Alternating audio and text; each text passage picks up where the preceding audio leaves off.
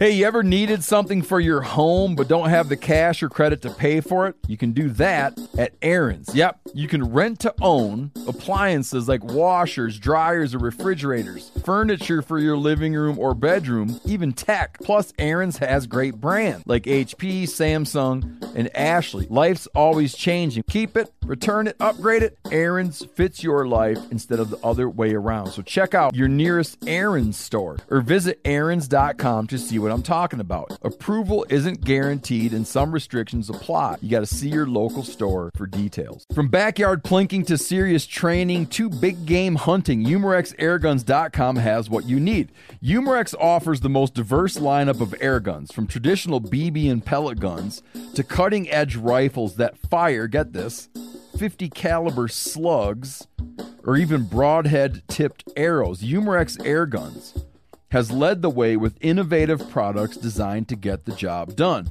Whether you're hunting whitetails, feral hogs, iguanas, squirrels, rabbits, or even elk or bison, UmarexAirguns.com is your source for the best air-powered rifles and pistols. Visit UmarexAirguns.com today. That's UmarexAirguns.com. OnX Hunt Elite is worth every penny. It really is. Every hunt, every planning session, every gear purchase, I was on it already today. With your Elite membership, you will get application and draw odd tools, exclusive pro deals on gear from the industry's best, exclusive mapping and scouting tools, and last but not least, access to nationwide coverage and now Canada. OnX Hunt Elite will make you more successful on your next hunt. Try OnX Hunt free for 7 days. Or go to onxmaps.com/hunt and use code MeatEater for 20% off your new Elite membership.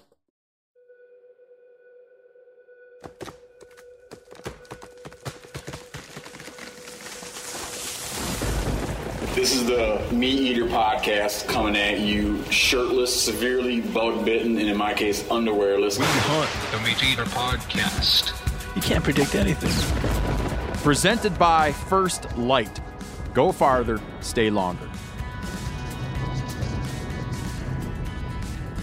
All right, so right now we're sitting in what do you call this place? We're in Albuquerque, regional headquarters? Yeah, this is the Southwestern Regional Office. The Southwestern Regional Office of the U.S. Forest Service. Yep. Do you guys mind going around and saying like what you do and what your job titles are? So I'm Jerry Monzingo. I'm wildlife, fish, and rare plant program manager on the Gila National Forest, which is in southwest New Mexico. And you grew up doing a little fur trapping. I did, yeah. When growing up, I lived along the Gila River, which is headwaters are in the Gila wilderness. And my grandpa started me out probably when I was 10 or 11 years old. Gave me three old number two Victor Long Springs that were, the springs were just about worn out. And that started me. I walked to the river from the house, set out a few traps. And then of course, for what, muskrats? No, coons, raccoons, gray fox, the occasional bobcat, lots of skunks, occasional. And you were saying ringtails too. Ringtails. Yeah. What was like? What's the market like for those back? Well, you know, because that was back when like fur prices were good. Fur prices were good then. You know, ringtails were $12. Really? Yeah.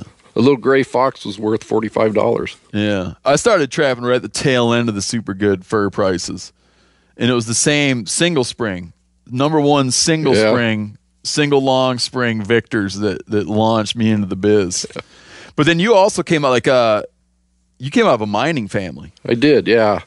My dad worked at the local copper mine all my life. That's that's all he knew was the copper mine. I think he ended up when he retired, he was 36 years at the copper mine.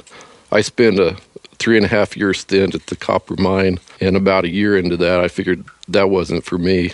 It was shift work. I'd grown up with that my whole life. And the graveyard shift around my house, me and my sisters always left because, when somebody's trying to sleep during the middle of the day and a bunch of kids running around the house, and even if it wasn't us that woke him up, we got blamed. So we just stayed away from the house. I stayed at the river. fishing, trapping, whatever. Just to be clear of home. Just to be clear of home, yeah. And then you did mining for 3 years? I did, 3.5 years. And then wound up going from that into school and came up through wildlife biology. Right, yeah. When I got out of high school, what I wanted to do was get a degree in wildlife management, pursue a career with a state agency at that time. About the time when I graduated, the mine shut down. My family was always very serious about not being in debt. So really the only place that they could afford for me to go to school was the local university, which was 30 miles away.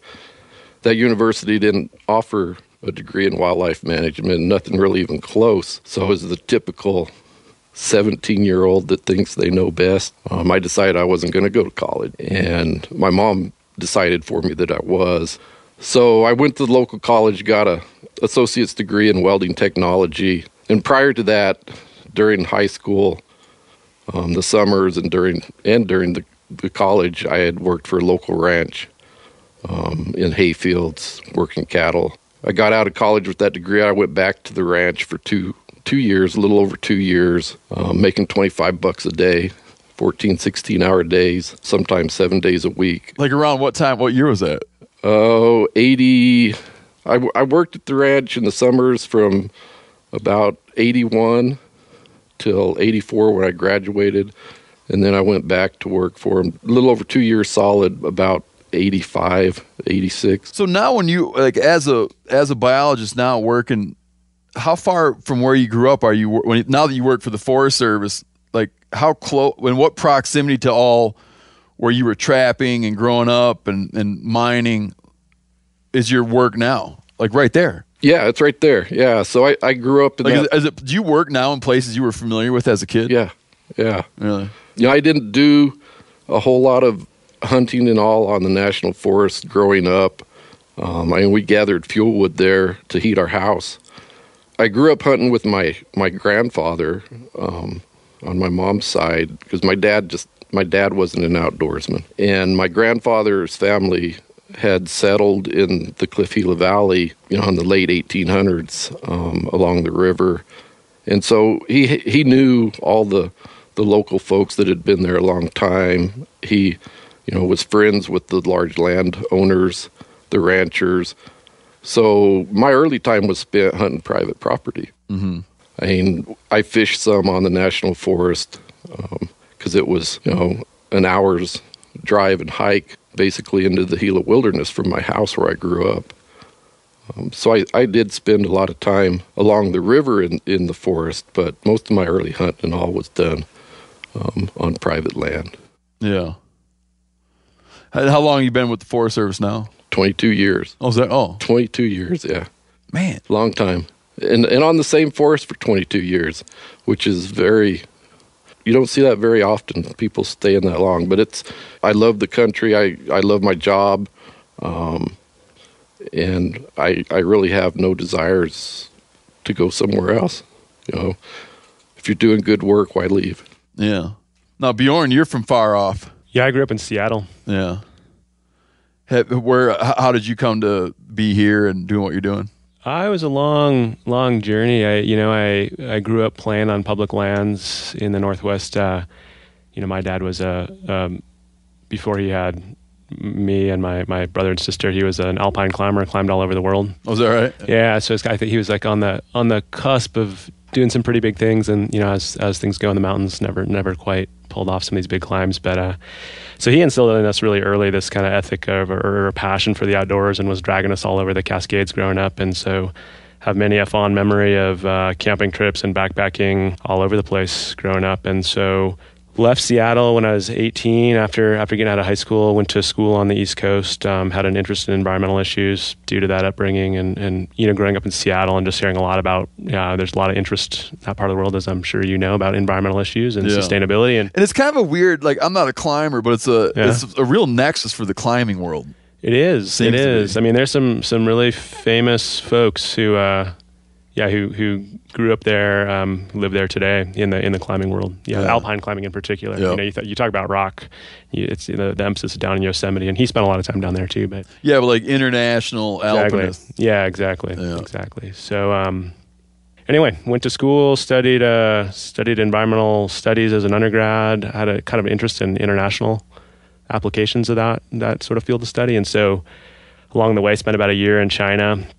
Went to grad school and did an environmental science degree, and based on my experience in China, wanted to get some other exposure in India, being another huge kind of developing country. That's going to be amazingly significant on the world stage in the context of environmental issues. And during my time abroad, what I really missed was the outdoors, in our public lands, and so I did a lot of reflecting. I missed my family and friends too, of course, and I was meeting expats who had spent their whole lives abroad, their whole adult lives anyway, and it just kind of concluded this is not the lifestyle that I want to live, and I think, there's a lot of good, important work that we can be doing at home. So I kind of did this mental shift in terms of where I thought I was going to be taking my career.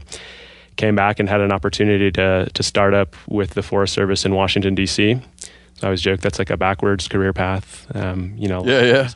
Folks like Jerry started in the field on a national forest, and those who aspire work their way up to DC toward the end of their careers, and had the chance to start out there, and fascinating experience. Met a lot of really great people who had rich careers, and turned around after 2 years there and went did a brief stint in eastern Washington on the Colville National Forest, and then went down to the Cleveland National Forest in Southern California for about 4 to 5 years before coming out to Albuquerque.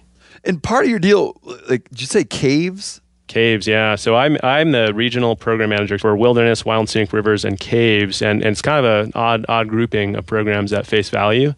But the rationale behind it is that we have federal law that protects each of these resources. And so I'm, in essence, the specialist to protect our special places within the region.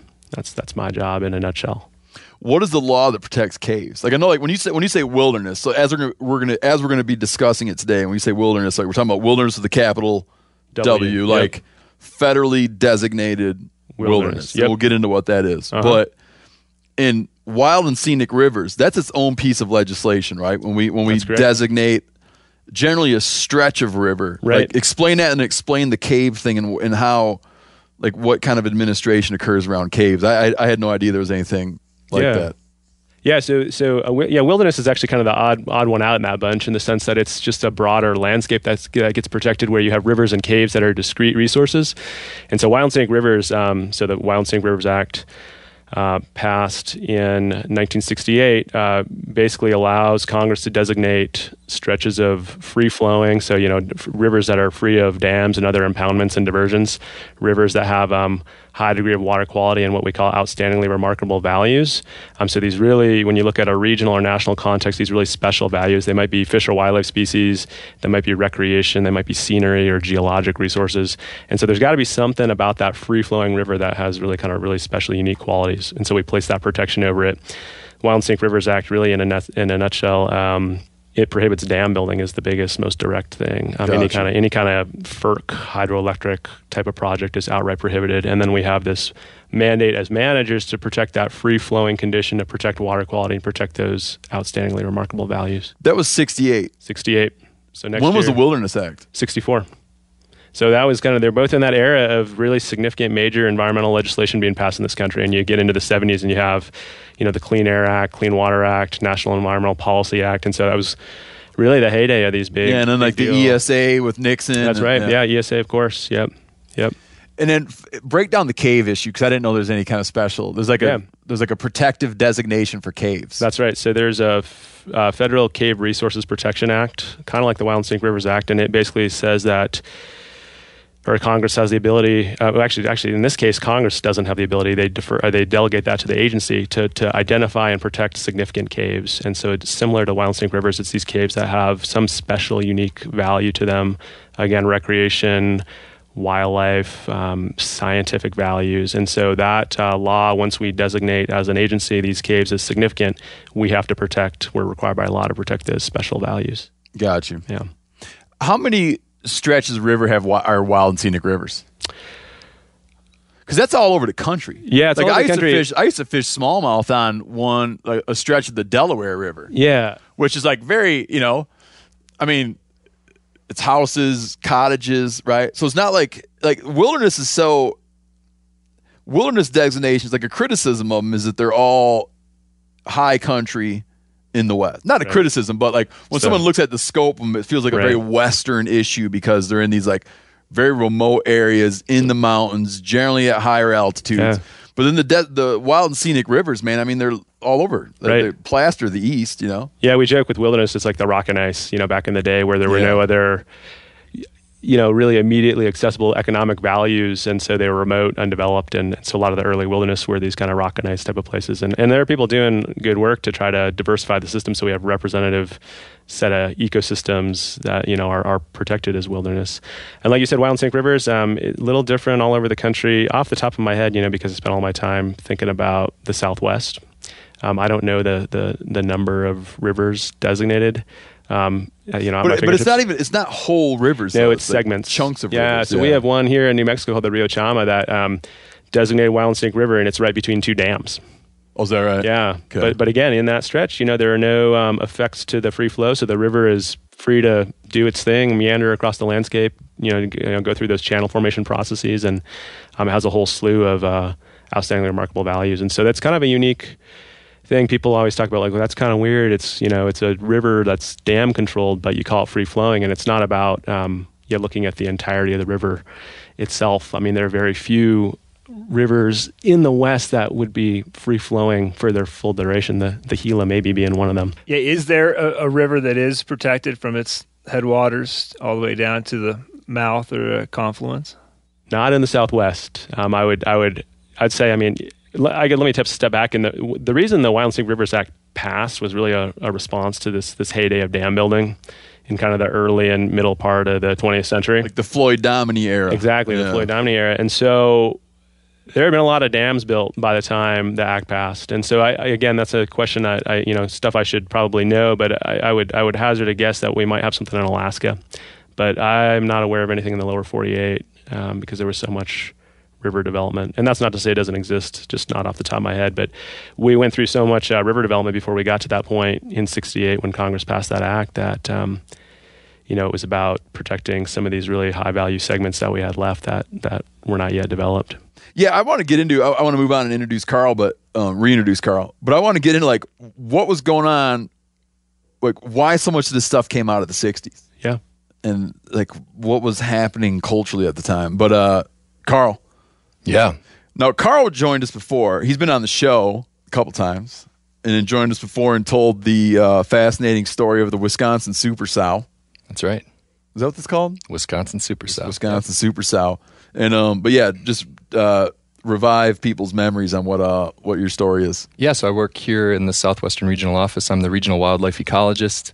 The Cliff Notes version of my journey to this agency is growing up in Northwest Lower Peninsula, Michigan, doing a little fur trapping, a little bit, getting really good at doing chores for private landowners. And I had a plat book that I pasted pages of on the wall and took a highlighter and drew outlines around the properties where I had obtained permission to hunt, fish, camp, trap, and really didn't have easy access to public land. So I was baling hay, doing chores, splitting wood, and over time I accumulated what in hindsight now looks a lot to me like a map of a national forest where you have little inholdings where you don't have access. Especially those eastern national forests, which are crazy on maps. Right.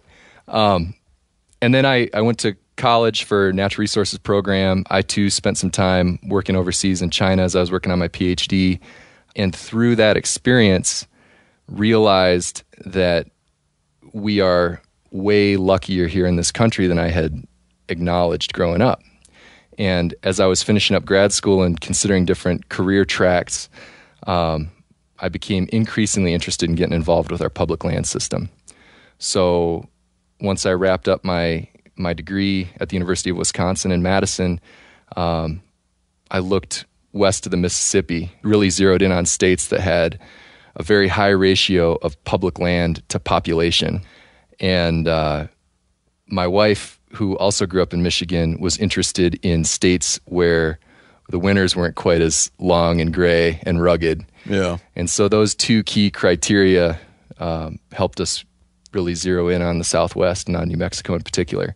So we moved down here in late 2011 and started working for the USDA Forest Service on the Lincoln National Forest.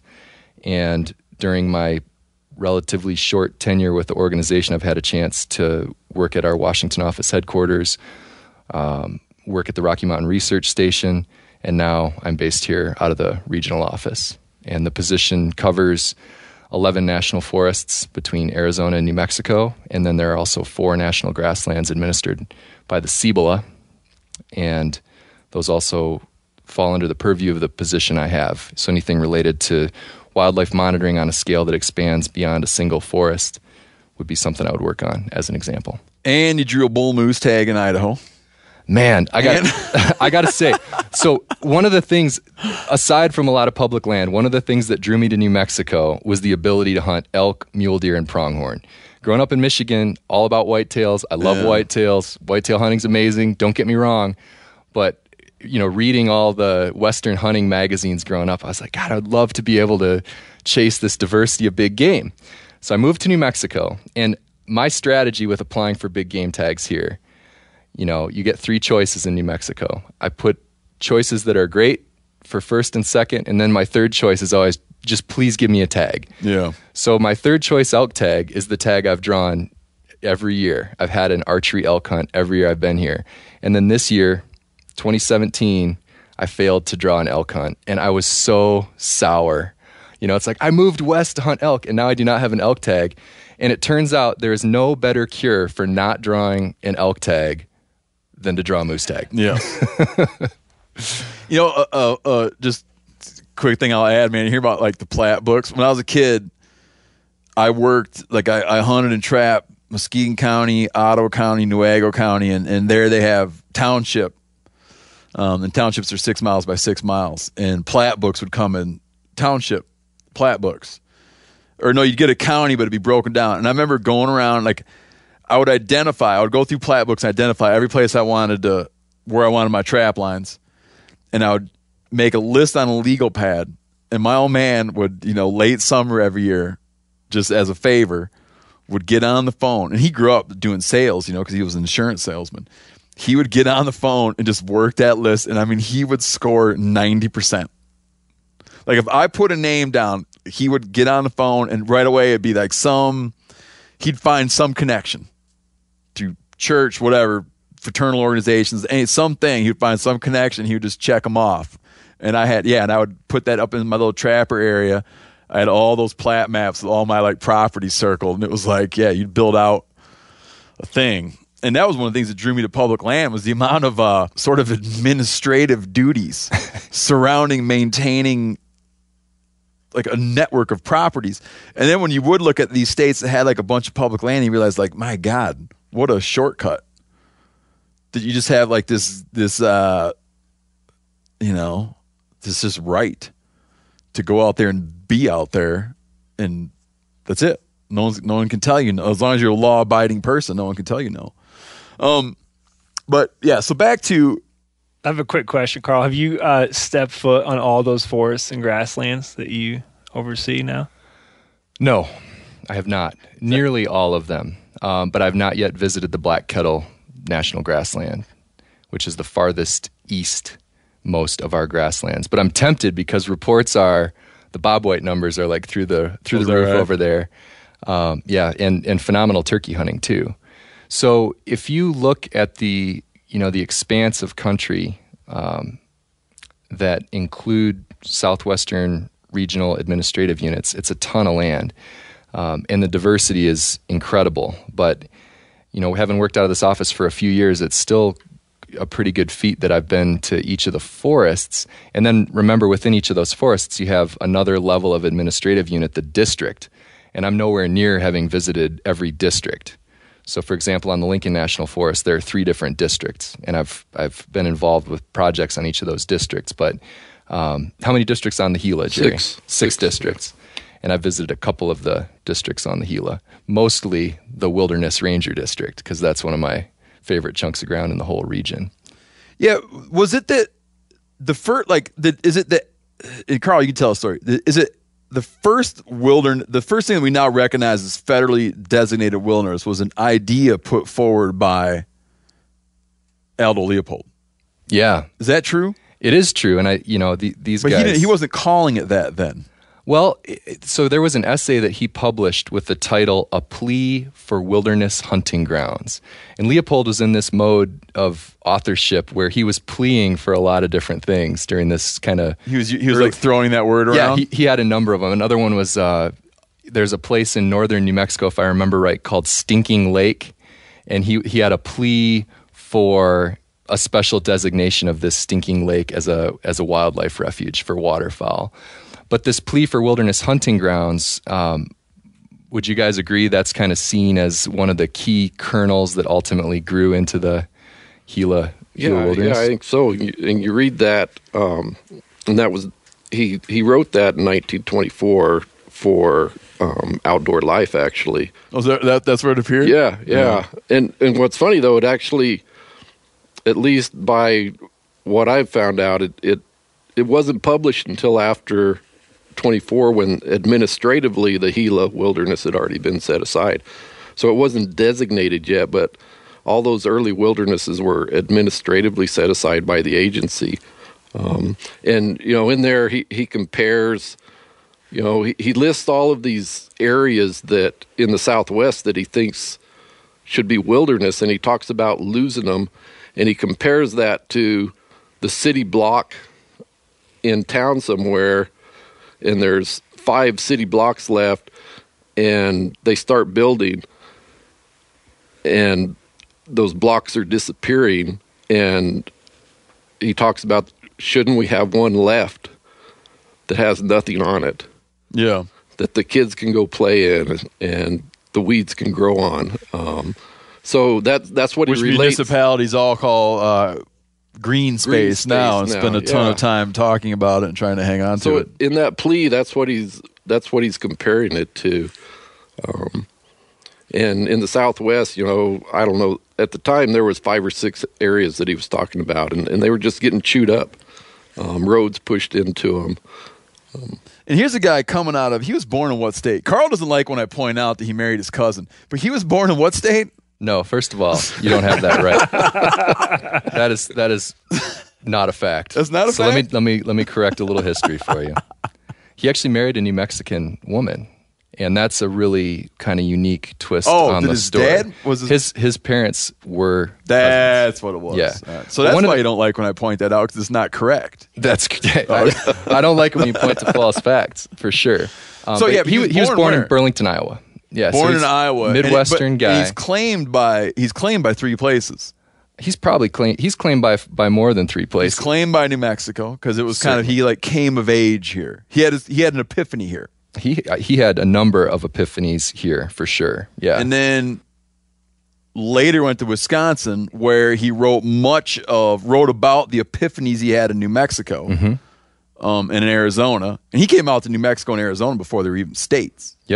Yep, his first position was on the Apache-Sitgreaves National Forest. And then settled into being an old man and a public intellectual in Wisconsin, and had his property where much of Sand County Almanac, which is sort of his seminal work. Yep. Sand County Almanac, he wrote there, and that was collected and published after his death.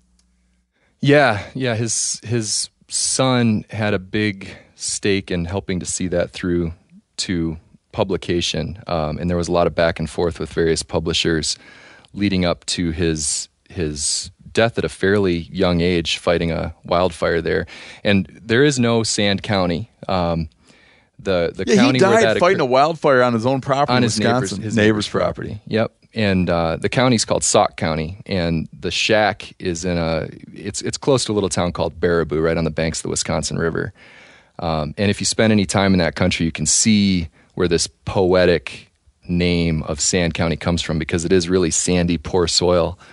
And he obtained that farm in a state of very poor ecological health. It had been essentially pillaged by the previous owners, turned back over the bank, the prior owner forfeited it. And then Leopold and his family, you know, an important point about Leopold's legacy is that his children, I think in large part due to their experiences on that piece of ground, all have been very involved conservationists in their own right and contributed very importantly to various fields of study related to ecology. Yeah, his son became a hydrologist. Yeah, Luna. And has a quote, you probably know the quote better than me, but I think that he said, rivers are the gutters through which run the ruins of continents.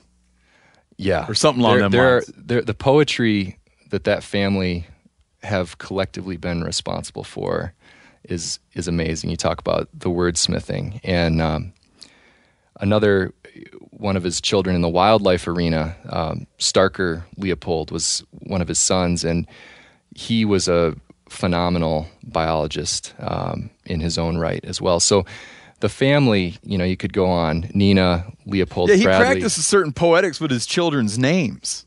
Yeah, oh, absolutely. Which yeah, because it sounds like he named his kids things you'd expect someone, like if you met someone in Hollywood. Well, there's reason for it. So Luna, Starker. So let's talk about Luna. And my Spanish is not great, but when I first moved here, just south of Albuquerque, there's a town called Los Lunas. Okay, and when I looked at Los Lunas, I thought to myself, isn't that bad Spanish? Because Lunas is a feminine word, so shouldn't it be Las Lunas? Yeah. And this is the town that Leopold's wife, she had deep roots in that town, and the reason it's masculine as opposed to feminine is they're referring to the family, the Lunas. Gotcha. As opposed to the feminine moon in Spanish. So yeah, he certainly put some thought into naming his kids, but he is claimed absolutely by the Southwest, absolutely by Wisconsin, absolutely by Iowa, and then a number of lesser known points along the way that he visited. He's an alum of the Yale School of Forestry. The first School of Forestry. Yeah, so he's claimed by them. Yeah. You've spent some time in Michigan's Upper Peninsula. As a boy growing up, Leopold spent a lot of time in the Lachino Islands, mm-hmm. Eastern UP, around Cedarville, catching perch. And if you're really interested in the history of Aldo Leopold, there's a writer by the name of Kurt Miney who did like the indisputed ultimate Leopold biography. So check out Kurt Miney's book if you really want to know the ins and outs of Leopold's. I believe it's Aldo Leopold, His Life and Work, something along those lines. But, yeah, but don't read that till you read Sand County Almanac. Oh, no. Yeah. I mean, Miney's treatment is phenomenal as a biography. Leopold's work in a Sand County Almanac is poetry, and poetry with an ecological twist that every hunter-angler conservationist can resonate with. And so I want to get back to like when he first comes up with this idea of wilderness, because he was trying to sell it, and you guys probably know this better. He was selling it being like, hey, listen, this the piece of ground I'm talking about here, the best value it could bring us is as itself. And so now when we talk about like wilderness, like when we have federally protected wilderness or federally designated wilderness, it's like everybody says like rock and ice. But I think that he kind of knew that was how it was going to have to work, where he couldn't take some area that had been identified as being rich in easily extractable natural resources or premier grazing land and be like, hey, I got an idea. How about we designate this as wilderness? Like he had to go and find something where he could say, it just isn't of value for anything but being wilderness. Like that's its most apparent, readily available worth is it just as it is. And I think that wound up being like a good strategic move probably if you look at what his long-term goal was. O'Reilly Auto Parts are in the business of keeping your car on the road. At O'Reilly Auto Parts, they offer friendly, helpful service and the parts knowledge you need for all your maintenance and repairs. Man, I'm always swinging through my local O'Reilly Auto Parts to get stuff ranging from car parts and accessories to boat batteries. They've got thousands of parts and accessories in stock, either in-store or online, so you never have to worry if you're in a jam. And if you're a do-it-yourselfer and need a specialty tool to finish the job, stop by O'Reilly Auto Parts and ask about their loaner tool program. Simply pay a refundable deposit and borrow the right tool, then get your deposit back when it's returned. That way you don't have to go buy some, super expensive thing that you need like once every 5 years. You just borrow it and get your refund back. Need your windshield wipers replaced, a brake light fixed, or quick service? They'll help you find the right part or point you to the nearest local repair shop for help. Stop by O'Reilly Auto Parts today or visit O'ReillyAuto.com/meateater. That's O'ReillyAuto.com/meateater. Make life insurance part of your financial planning this year. Start shopping now with Policy Genius to find the right policy to protect your family. Getting life insurance today means you'll have peace of mind so that if something were to happen to you, your family can cover expenses while getting back on their feet. With Policy Genius, you can find life insurance policies that start at just $292 per year for $1 million of coverage. Some options offer same-day approval and avoid unnecessary medical exams. They work for you, not the insurance companies. That means they don't have an incentive to recommend one insurer over another, so you can trust their guidance. No wonder they have thousands of five-star reviews on Google and Trustpilot. Save time and money and provide your family with a financial safety net using Policy Genius. Head to PolicyGenius.com or click the link in the description to get your free life insurance quotes and see how much you could save. That's PolicyGenius.com. Hey, you ever needed something for your home but don't have the cash or credit to pay for it? Let's chat about how to get what you need when you need it. You can do that at Aaron's. Yep, you can rent to own appliances like washers, dryers, or refrigerators, furniture for your living room or bedroom, even tech like computers and gaming systems. Plus, Aaron's has great brands like HP, Samsung, and Ashley, and you can pay a little at a time until it's yours forever. Here's the cool part. Say you're renting a 65-inch smart TV and decide you don't want it anymore. At Aaron's, you can return it at any time. Or maybe you want to downsize to a 55-inch or upgrade to an 86-inch. You can do that too. Return it, then take home something new. Life's always changing. With Aaron's, your stuff can change right along with it. Keep it, return it, upgrade it. Aaron's fits your life instead of the other way around. So check out your nearest Aaron's store or visit aarons.com to see what I'm talking about. Approval isn't guaranteed and some restrictions apply. You got to see your local store for details. Yeah, and this discussion about the various uses of a piece of ground, I think, played a lot into the lead up to the passage of the Wilderness Act in 1964. And Bjorn would be a phenomenal person to speak to the kind of wrangling that went into finally getting that law passed, and also what some of the trade-offs were in terms of the language that ultimately was encapsulated in the Wilderness Act. Yeah, and when you talk about that, talk about whether people were annoyed by this at the time. Oh, yeah. I mean, originally there was pretty strong pushback to the idea. And so, I mean, just for context, the act was passed in 64, but Congress had been debating it for 8 years by that point. So since the mid-'50s, and they wrote 66 drafts of the bill. Yeah. What would be an equivalent of that today? Oh, man, I know the like. I'll defer to you. I in the context of my job right now, I'm reluctant to hazard a guess at that, but no, I mean, there's something I'm trying to think of something that like, because even like the Affordable Care Act, which was criticized by how slowly it moved, that went through in a year. Yeah, exactly. So they kicked it around for 8 years. Yeah, and so what happened is the first draft, you look at the main part of the act, and it talks about wilderness is untrammeled, and which is a word for free-willed. Free of restraint from mankind or humankind. It's natural, so it has these functioning, intact ecosystems and the full suite of indigenous biota. It's undeveloped, and so these sort of developments of humankind are few and far between, if present at all.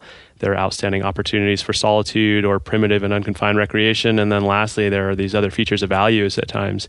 And so that was basically it in the original act. It was this very purist sort of sense of wilderness. And again, just given the political landscape at that time, you have, again, the context in the middle part of the 20th century was we were chewing up natural resources at a pretty alarming and efficient rate. And public lands were really seen as a source of natural resources. So we're mining, we're cutting timber, grazing was a big deal. We're developing water resources all over the place. And so in order to get support from all of these extractive industries and the broader public and Congress, the congressmen at the time, they had to put in some pretty significant compromises by this 66th draft that ultimately passed. And so you have this list of what are called special provisions in the act, and those include grazing, where it was pre-established, can continue. It included... So back up with that one. So sure. If someone held a grazing lease... A grazing permit. It would be grandfathered in. Exactly. Mining was another thing. I mean, in mining, it's kind of interesting because there's a provision in the act that says any valid existing right, and that's a term for, in essence, a property right. So someone who has an established mining claim that's basically a property right. And so that can still be grandfathered in with new designations, but the Wilderness Act allowed until December 31st, 1984, so full 20 years, a few months, after its passage, new mining claims to be established in wilderness as another compromise. Motorboats, where the use existed, and that's mainly in the Boundary Waters up in northern Minnesota, was allowed to, that kind of use was allowed to continue. But let me stop you for a minute. Yeah. In 64, when they're getting ready to do it, were they actually throwing around specifics about what places they're thinking about? No, it was that really part of the bill, or was just allowing them to these uses where they existed? Okay, prior to the passage of the act or subsequent designations. But did the act carry with it spots that would become wilderness areas? Oh yeah, no, absolutely. So it was 50-some instant, I think it was 54 instant wildernesses, all managed by the Forest Service. So it wasn't just like giving the right to create them, but it was also saying, and here's a list. That exactly. We'd like to start. So we had this initial list, and then the act directed, it's actually an interesting history. It directed the agencies, and at that time it was Forest Service, all the instant wildernesses were National Forest System lands, but also directed the Department of the Interior for the National Park Service and Fish and Wildlife Service, Forest Service as well, to basically go out, inventory, and recommend additional designations to Congress within the next 5 years. And so Congress intended at that time that this would be a very agency-driven process. And within, it was less than 10 years where really the public took over in this very democratic sense and worked outside the channels of the federal government to advocate for additional designations. And that's really the way that it works today, is these grassroots movements and kind of on-the-ground collaboration among interest groups to hash out, support for designations and other uses of specific federal lands for designation. But it's slowed greatly, right? In the last few years, yeah. I'd say, in the last 10 years or so, it's dramatically slowed. And we had the first Congress a handful of years ago that did not pass a single wilderness bill, the 2-year Congress. And so that was... testament to things really slowing down recently. As far as new designations. New designations, correct. Were the Boundary Waters in the initial round? They were. What were some, when the bill went through? Yeah. What are there some examples of places that they identified as being like the type sites of wilderness, where they were saying here is a thing that would be a great one to start with? They the places that were early on identified as eligible for federal wilderness designation. And most of these had already been identified by the Forest Service, as these, the Gila wilderness with a little W in the sense that it was administratively designated. And the Forest Service had gone on after, and so that was put in place in 1924, full 40 years before the Wilderness Act passed by the agency. And then they went on to develop these series of regulations that prompted the agency to identify other administrative wilderness designations and primitive areas. And so it was all these agency-identified wildernesses and primitive areas that were designated in 64 by the Act as the instant wildernesses. So the Gila was one. We have, it's really these big, large, iconic wildernesses that we have today. So like in Arizona, the Mazatzals were another. The Act says wilderness should typically be 5,000 acres or greater. There are a lot of exceptions to that, but when we look at those original wildernesses, it's these big, vast landscapes that were protected. Yeah. Does it, I almost hesitate to bring this up because it's so, like, it's so kind of out there. Well, Giannis, you bring it up. Tell them what, we have a friend. I'm not going to name him. Tell him what our friend thinks. Because I'd like to talk about, like, tell him, like, sort of the whisperings around the campfire. Sure. About what wilderness is, what will happen to wilderness. And I'd like to speak to the legality of this occurring. Yeah, he has I don't know if it's conspiracy or not, but he has a worry, and I believe it's not just him. Obviously, like Steve said, there's like these whisperings, and there's people that have this idea that whether it's just the people that manage the wilderness or the people that promote it, private organizations that, you know, promote wilderness, that there is this hidden agenda that in the end, way down the line, like what they're really driving for. Yes. Is going to be a place where humans are not allowed either. That we will just have these landscapes just for the landscape and the animals that live there. So I would debunk that right away in the sense that Congress explicitly said in the original act, one of the core values of wilderness is a human use. It's an opportunity for solitude or primitive and unconfined recreation. So to get out of modern society for our, you know, for the public in the United States to get away from modern society, get away from the masses and engage in these kind of primitive activities, primitive travel, hunting and angling, have freedom from all the rules and constraints of society. So, I mean, that's a core value in the act. And, you know, as managers, we're beholden to the direction that Congress. So it would take an act of Congress. Precisely. And then I can say from a personal level, my job is managing. I don't manage wilderness on the ground. We have folks, wonderful people who do that. But, you know, I provide program leadership in the region, and I can speak for myself and everybody I've ever known, literally 100% of folks I've known who work on wilderness management. And we all love wilderness in large part because of our personal experiences in wilderness. You know, there's certainly a whole host of other values that it brings to the table, but, and it's pretty, pretty out there kind of thinking, in my view. Has anybody sitting here at this table ever heard this? Ever even heard of a group or not even an organized group that somebody's even out there thinking that way? Well, and actually, I would say so. We're in the midst of our forest planning process right now in the Southwest, and that's an exercise. You know, per another law, directs us to develop these land management plans. And we need to update them every so often because the world changes, our understanding of science changes. We have other pressures, like, you know, we have a change in climate right now. So we update these plans periodically, and part of the legal framework in directing us to do that says we should be looking at identifying, in essence, lands that are suitable for wilderness designation to recommend to Congress. And there's all this rumor going around in the context of these discussions, these planning processes, which are very rooted in public process. You know, we want a lot of collaboration and public involvement. But people are going around saying, you're trying to close the forest to all human use. You're locking it up. And that's fundamentally not true. And so and a little bit illegal. Yeah, it would be. I would say, you know, we have provisions that allow us to implement discrete kind of closures, but to close, you know, all of wilderness would be counter to the act. Absolutely. You know, like an example of a closure would be when, like, fire hazard.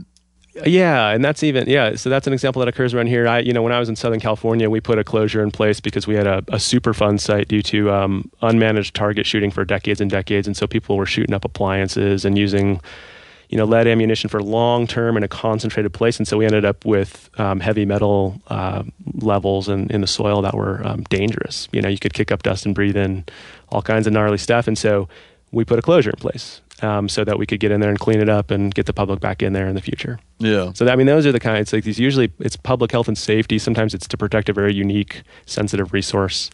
But I think it's what's been happening a lot lately that people are freaked out about, and I know personally people that have had gates put across roads that they used to use for access, they used to drive on, and because of limited budgets, that road hasn't been able to kept up, and so now there's huge gully washers going right down through the middle of it. I'm guessing that they're closing that access because the roads become dangerous. But that's not even a wilderness issue, though. No, it's not at all. But an access issue that feeds that kind of stuff. Exactly, the closing of the forest. Yeah.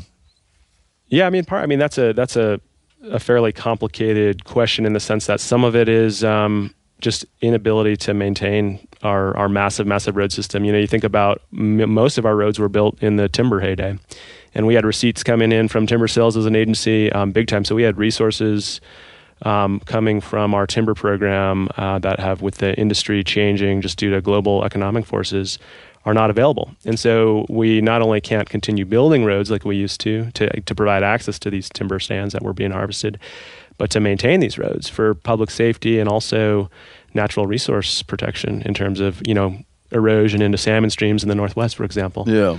And so that's been a part of that, is really just a change in economics with regards to natural resources in this country, which has driven a change in the kinds of resources that we have available to us as an agency, and that has affected our ability to maintain our road systems in places. And then again, you think about these systems being put into place for timber harvest. We're managing the land for a much broader suite of values in many cases these days, for ecosystem health being a big driver. We're doing a lot of restoration work as an agency.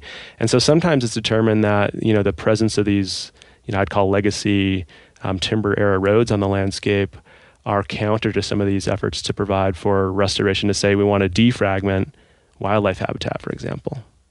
So there's that side of the story too, I think. And then you get into there's a whole private landowner access thing. You know, in the Bozeman area, if I'm not mistaken, there are whole sections of the Gallatin that are really not even accessible to the public because they're surrounded by private lands. And that's another, you know, as populations grow, we get more and more people interested in the outdoors. Landowners in some cases who used to sort of allow public access have closed off access. And that's the agency, you know, we all, I can say, I mean, with a, you know, a strong degree of confidence, value and love public access on public lands. I mean, we work for the public, the American public, and we manage these lands on their behalf for, you know, a whole slew of benefits that they provide. And so when we get access being closed, and I see that differently as our closing roads at times, we're still providing access to the national forest. When we entirely lose access due to public landowner decisions where we have really no right of way, for example, we hate to see that as much as the rest of the public. That being said, you know, that's a private property owner sort of right and decision to make. You know, when I'm having this conversation with people about road closures, the thing I often bring up is that even if you look at private timber companies or large, like, native corporation lands in Alaska, they'll build roads for timber extraction. So they're cutting a road for a very specific purpose, like to let out a sale, a timber sale. Yep. And the road is, its course and purpose are designed for timber extraction. Right. The timber extraction happens. It takes how many ever decades, sometimes you're talking almost in terms of close to a century, before you're going to go in and before it's viable for another harvest. And so the road was there for that purpose, and it's closed because it's not serving the purpose it was built for, and there's no sense in maintaining that road during this passage of many decades that would occur before you cut it again. And private timber companies and tribal corporations do the same exact thing with their roads.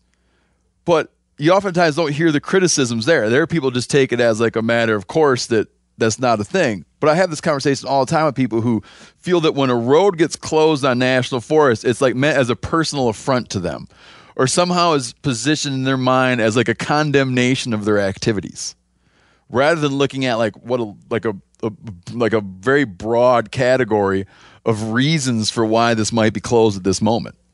And I mean, I can appreciate that in the sense that, I mean, I think we can all around this table agree that we've had some really formative experiences in our lives on public lands that we treasure, we hold dear to our hearts, and folks out there, you know, they may have their special place that they really hold near and dear to them, closed to motorized travel for these reasons that we've talked about before. And again, in a nutshell, the agency is just trying to balance the amount of resources it has available to maintain roads and these other purposes in terms of natural resource management or restoration, and make these decisions.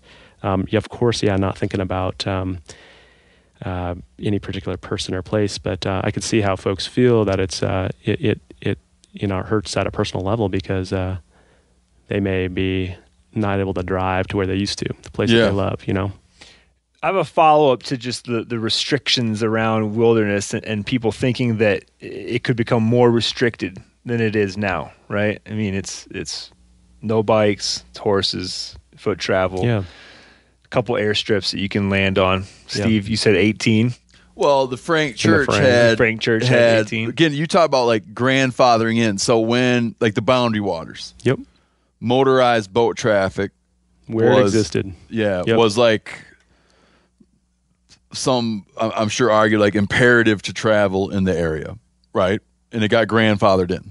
Yeah, I think it was just I've traveled pretty far in the Boundary Waters in a canoe. I guess what I would say is that there was a stakeholder group of people who had a really high value on the motorized recreation or travel they were doing, and that's probably more why I got grandfathered in. That they held it really to be very important to that group of folks, as opposed to necessarily being imperative. Got you. Yeah, and so there was like flexibility within the act to do that, right? And in the Frank Church, they.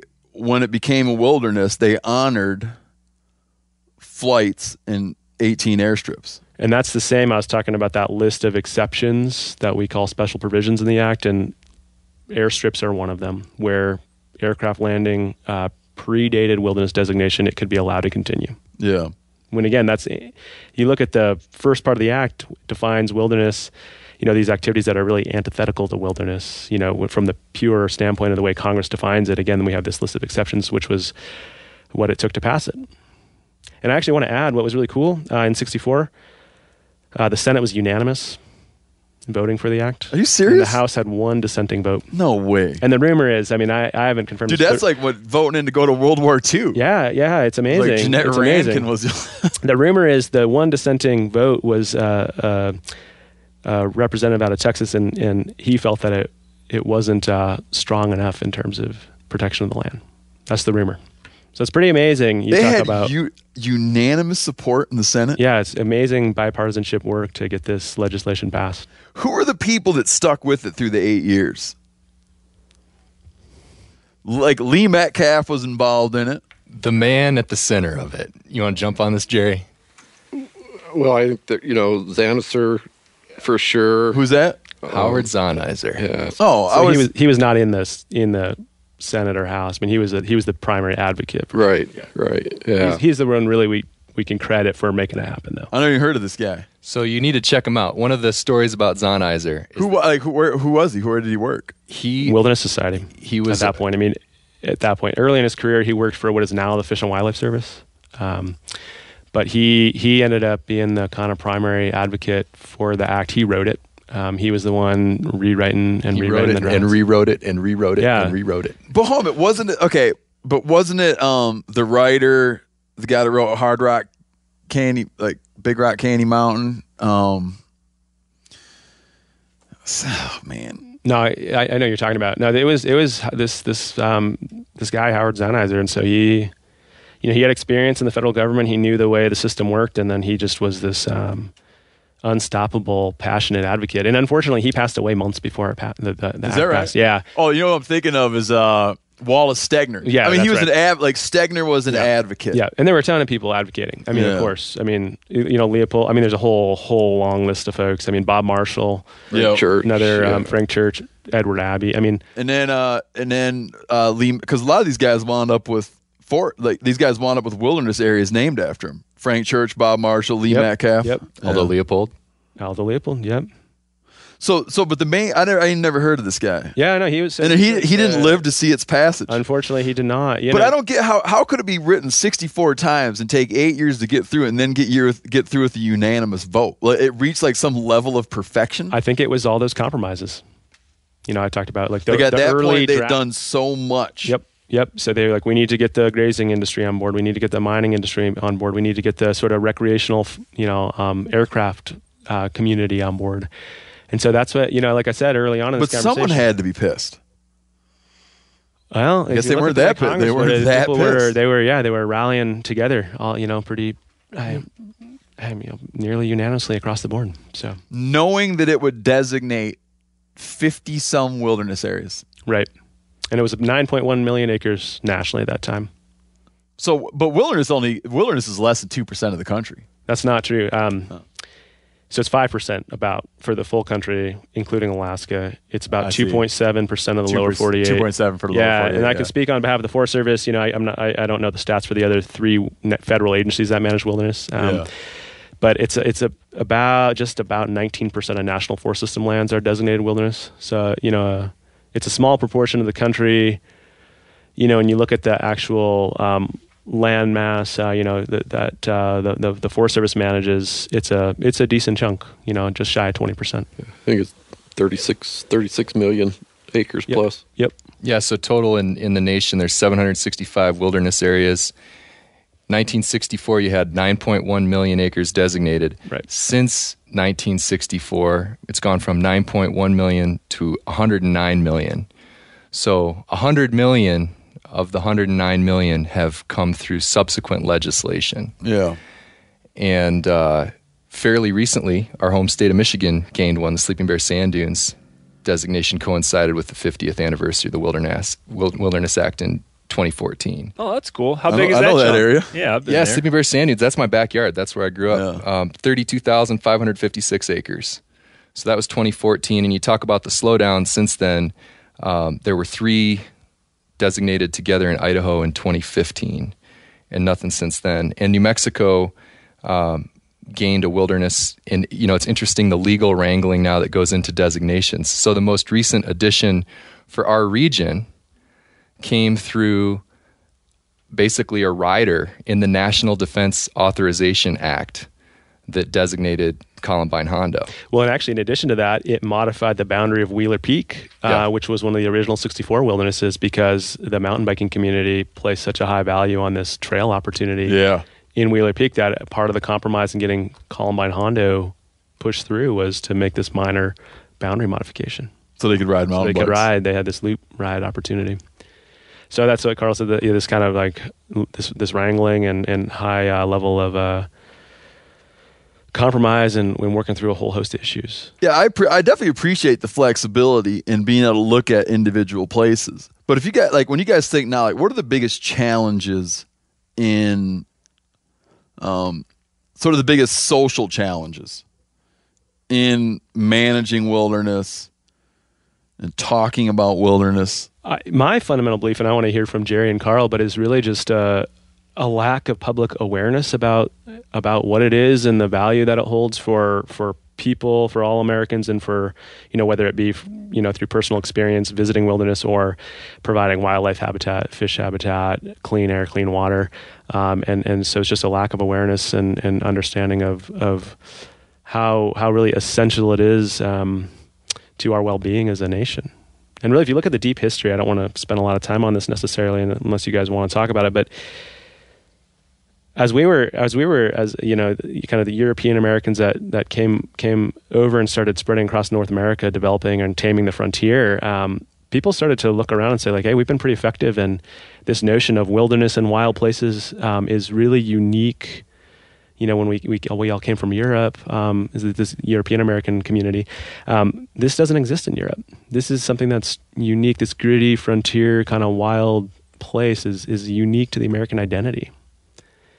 And so I think that's something, part of our national history, that we don't talk about as much anymore. And again, you look at the contemporary social and ecological values of wilderness, people don't perceive that as well as I personally wish they would, you know, just because there's a lot of demands on our attention, and it's something that slips under the radar a little bit. So I think that's our biggest challenge long-term, personally, is relevance. It's funny, like the patriotism element of wilderness is something that I think it's lost. But if you go back to the 1890 U.S. Census, after they conducted the 1890 U.S. Census, they realized that there was no frontier left. Like before that, they'd always looked at population levels, and they had sort of a line, and they looked at population, of course. We settled in the east and settled the west coast and still had a chunk of ground in the middle that didn't meet the basic threshold to pull it out of the frontier. And the 1890 census turned up that there was no discernible line of settlement in the country anymore. And a prominent historian at the time, Frederick Jackson Turner, came out with this influential paper and speech he gave, which was about a thing that quickly became known as frontier anxiety, where he had argued that the American culture and American spirit and American institutions were all built around the idea of a frontier, of conflict with and engagement with wilderness, right? That we'd come out of that like frontier spirit was integral in like shaping who we are. And he pointed out that it made us different than the genteel Europeans, where there was no availability of land and resources for people. And he pointed out that our sense of rugged individualism was built around our interactions with wilderness. And like at that moment, we were in this interesting spot because we were at that moment where we had within our grasp to completely destroy all vestiges of wilderness. Like it was, wilderness existed at first in spite of our best efforts to get rid of it. And then we had to very quickly transition into this idea that we were going to have it because of our best efforts to preserve it. And that wound up being like a really important moment. And figures like early figures like Theodore Roosevelt were impacted in a dramatic way by that shift in American history there. And at the time, it was described as sort of a thing you would like, that to preserve wilderness, to have a forest system was a thing you were doing to preserve like American integrity. I think since then, there's some element of that history has been lost to people, where they look at it now, we've come to see it different than this thing that we were going to do to salvage our, to save our somewhat feral wild, some aspect of what made us feral and wild and American in the first place. Where now people look at it, some people are guilty of somehow having kind of lost sight of the factors that went into our decisions to have federally managed public lands. Yeah, and I mean, that's a very complex problem, but I think it goes back. A big part of that is lack of exposure. And so there are a couple of films out there. One is, I think it's called American Values, American Wilderness, and it's this film put together that just talks to ordinary citizens about, they get them out in wilderness and what does it mean to you, what's its importance to you. And a second one called Untrammeled that our northern region up out of Missoula put together a few years ago for the 50th anniversary, where they took a group of kids out into, I think it was the Bob or one of the big Montana wildernesses for the first time ever. And in both films, these people who are being exposed to wilderness for the first time are just, they're astounded at like the vastness of the places and the fact that they're set aside for, to have ecological systems run their course free of human intervention. And it's pretty moving. But it really resonated with me in the sense that it's like these folks, and again, just a small handful in these films, it's not necessarily representative of all of the United States, but first time visitors and just have these amazing emotional reactions about how special these places are. And so it says to me that I think, again, as a broader community of people who are interested in conservation and public lands, that working to provide access and exposure is a really important priority, in my opinion. What about cultural engagement with people who don't realize sort of what we have? Is that a thing you guys worry about? Do you have people in the East who live away from large tracts of federally managed public land who might not view it as pertinent to their lives? Yeah, and I think public land in the East is people look at it as at least hunters as a scourge, because that's where all the you can't fight your way through the people. Yeah. But I don't think they realize that you come west and that public land is in such big swaths that isn't an issue. I think the whole wilderness concept and where we're seeing people not realizing what's out there is, I think it started a long time ago. And if you look at the late 1800s and all, when all these folks that were fighting for it, early 1900s. But if you look at the settling of the West, and when that line disappeared, there is no more frontier. It wasn't long after that that the demographics changed of where people were living. People moved to the city. They weren't in the wilderness anymore. And I think it started way back there with people losing that touch with the land. And it's just grown from there. A lack of engagement. Right. Yeah. I sometimes feel that's like one of the bigger things is getting people to realize that they sort of have a stake in this and that they have an ownership. Because I think that even you hear people say, like you always hear, like, federally owned, right? And other people would be like, well, no, like federally managed because it's owned by the U.S. people. And I feel like people don't have that stake. And it's hard because it's like a learned activity. When I was growing up, I grew up near the Manistee National, but it's now the Manistee Huron National Forest. We had no comprehension of how it came to be. You know, I told people before, we just viewed it like it fell from the sky. There was no idea that it was like a thing there because people fought to have it be there. So there was no, like, we used it all the time. We were always out there, but never made this connection in your head that public lands were sort of a system that we worked for, and there's people who've dedicated their lives and careers to maintaining, and that it was like a thing that required some public involvement and public awareness. Because until someone goes to take something away from you, you just don't realize. And so I hear from all kinds of people all the time. I have friends who are always like expressing some skepticism about public lands management, but all of their activities occur on public land. They're not even making the connection within their own lives, you know? And that's one of the things that's most alarming to me about it. There's just like ongoing conversation where I was engaged in about the validity of federal land management is his like historic amnesia, and then also certain like personal hypocrisy about utilizing things without having any sort of sense of maintaining their well-being. Mm-hmm. Carl?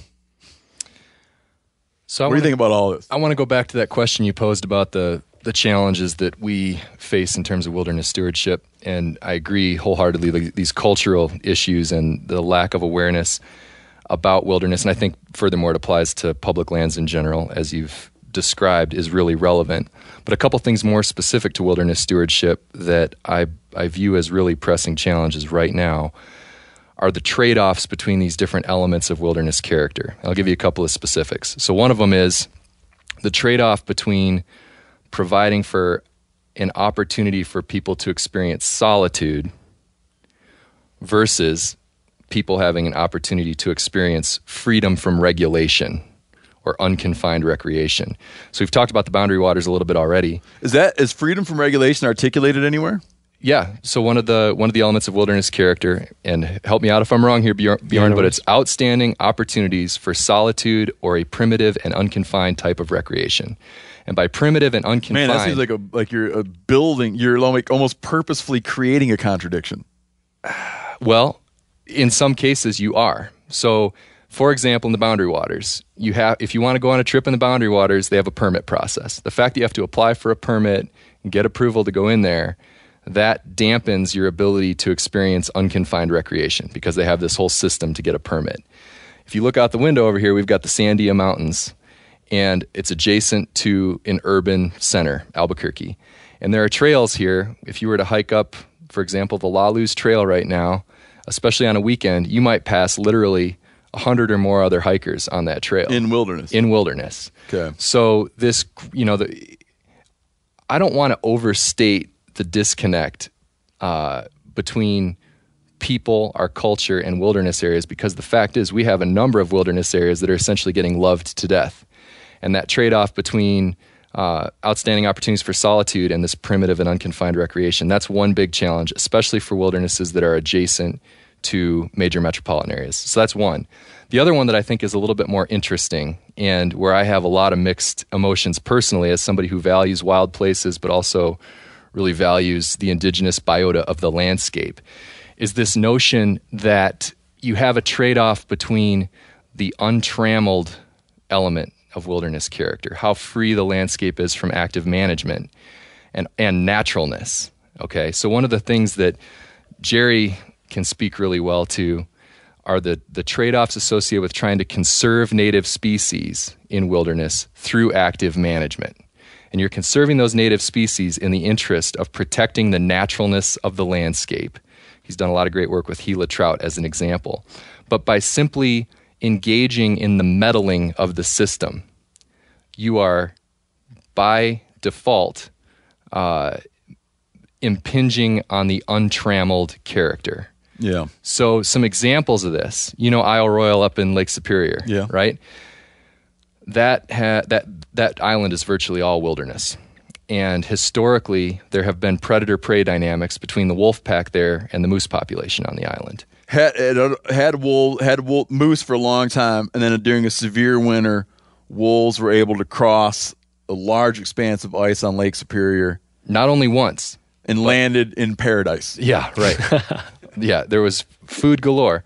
But not only did that happen once, it happened fairly often, to the point where the wolf pack was sustained by this regular infusion of genetic diversity from the mainland. Okay.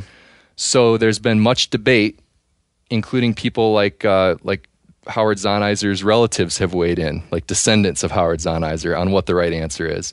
And if you ask different people who share a lot of our values, you'll get different perspectives on this.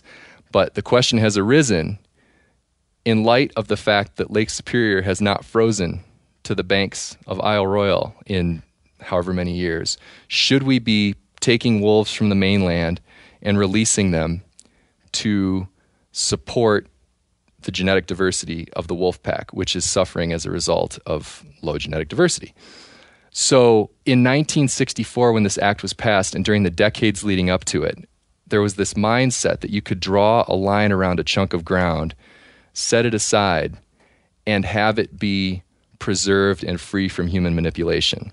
Yeah. Over the course of the last 50 years, we have come to understand that there's no place on the face of this planet that has not been altered as a result of human activity. Even the very most remote place in the most remote wilderness up in Alaska has experienced change as a result of human beings existing on the face of the earth. I mean, the last 15,000 years of human history on the landscape. Yeah, and I mean particularly the last couple hundred years, as we're burning fossil fuels. So if you think about the fact that every square inch of the planet is somehow affected by human activity, this notion that you can draw a polygon on the map and then protect it as free from human influence is a fundamental fallacy. So the question is, what's the appropriate amount of meddling in the system we should do to respond to exogenous outside factors that are human-induced? Yeah. What should we be doing, for example, to protect cold water bull trout fisheries in the high country in the face of global change?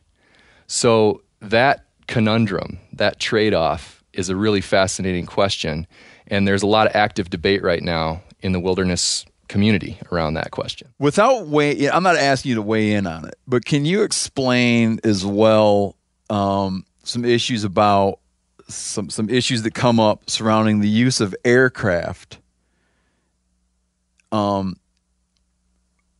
state agencies doing management duties, and how even those cases bring people up against the intent. Yeah, that's a perfect example. The intent and lettering of the wilderness. So that's exactly what I'm getting at here.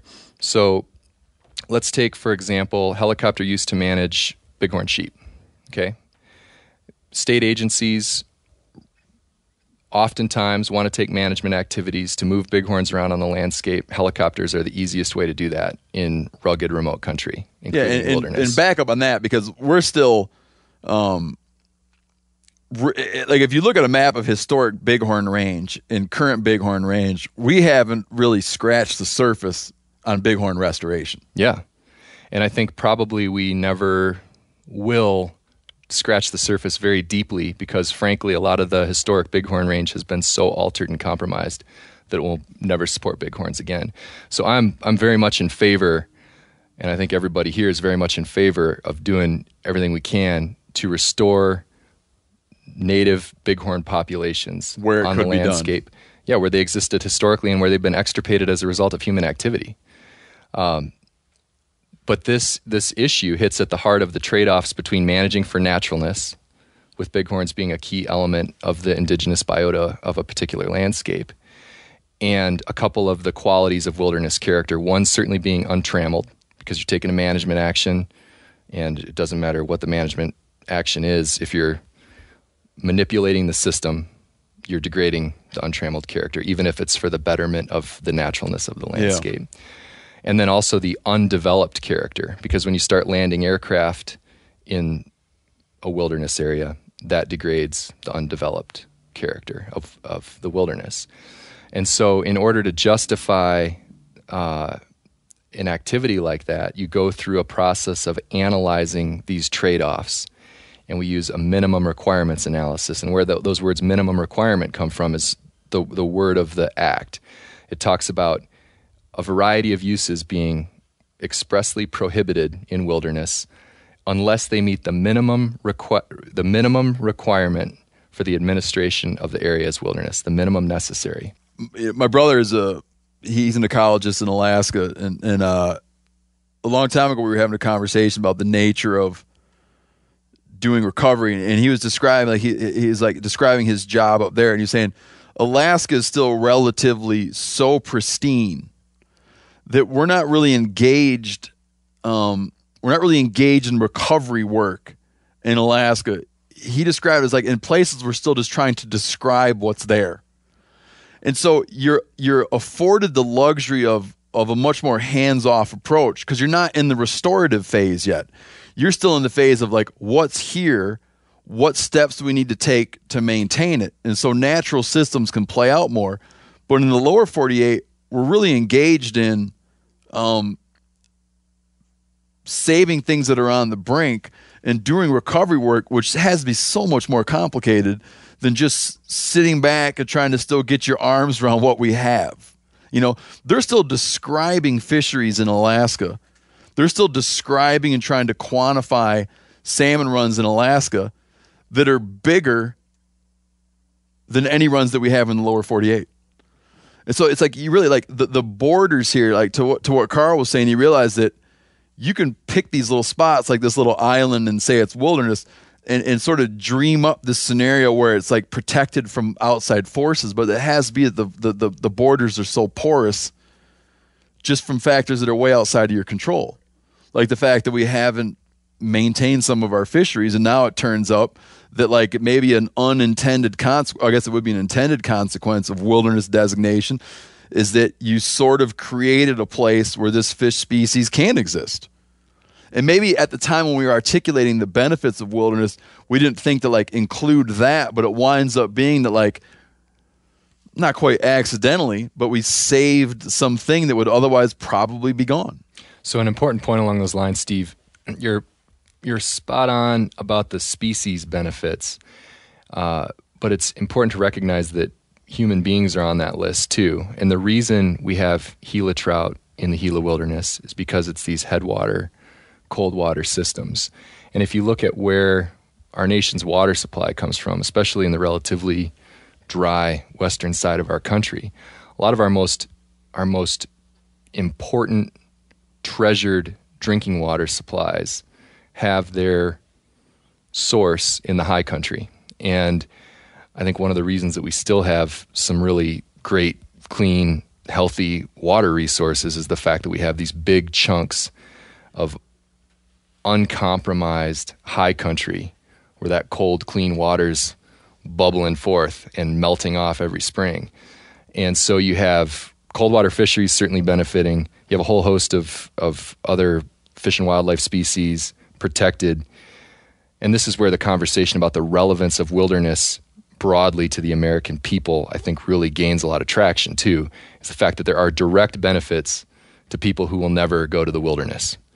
There are direct benefits that people are experiencing right now, and they're completely ignorant of the fact that they have this linkage, oftentimes through water, through clean air, these benefits of big chunks of ecologically intact land.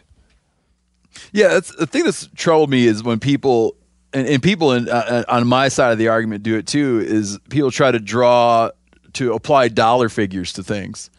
that go ahead. Well, that's something I wanted to interject about, to talk about, because we haven't really spent any time talking about why would we forego the most efficient tool in wilderness, like a helicopter, in which we can authorize, as Jerry was talking about. And we did use helicopters, determined it was the minimum necessary to do the Gila trout salvage following the fire. And we've done some follow-up helicopter work to reintroduce them as conditions have improved. But the reason... we use these primitive skills, we emphasize these primitive skills. That's one thing in this untrammeled quality where we're trying to be hands-off and let nature run its course. Or that's a pretty unique approach for a federal land management agency, to say, let the ecosystem manage itself, ideally. And the reason, can we talk about why that is? I mean, yeah, I think that's an important context here to for the public who kind of wonders what we're doing with wilderness or thinks it's hands-off. So that untrammeled quality came about through these series of lessons where we, as managers, had the best of intentions, thought we were doing the right thing using the most up-to-date science we had available at the time. And we proved to ourselves later that we really didn't know much about the system. And in fact, our work in the best of intentions was actually hugely detrimental to the ecosystem. So an early example of that, in Leopold's era, is these efforts by the federal government in predator control, you know, to enhance game species and provide for, improved grazing resources.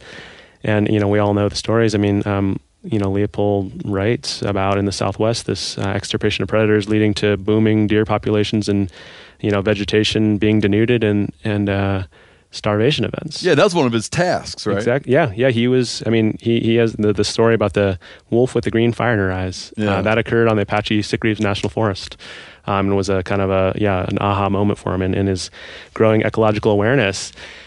And so again, back in the day, we thought this was the right thing to be doing, and we had some pretty. That was a case where we had some pretty rapid, evident consequences from that line of work, where we had a game species starving. We've seen in follow-up, as our understanding of ecological systems has continued to improve, like with the reintroduction of wolves in Yellowstone, totally changed predator-prey dynamics, where you had an absence of this keystone predator, and changed ecological conditions as a result as the wolves got reestablished. So that's an example of why we have this untrammeled quality of wilderness, why Zahniser and other thinkers, Leopold's land ethic contributed to that.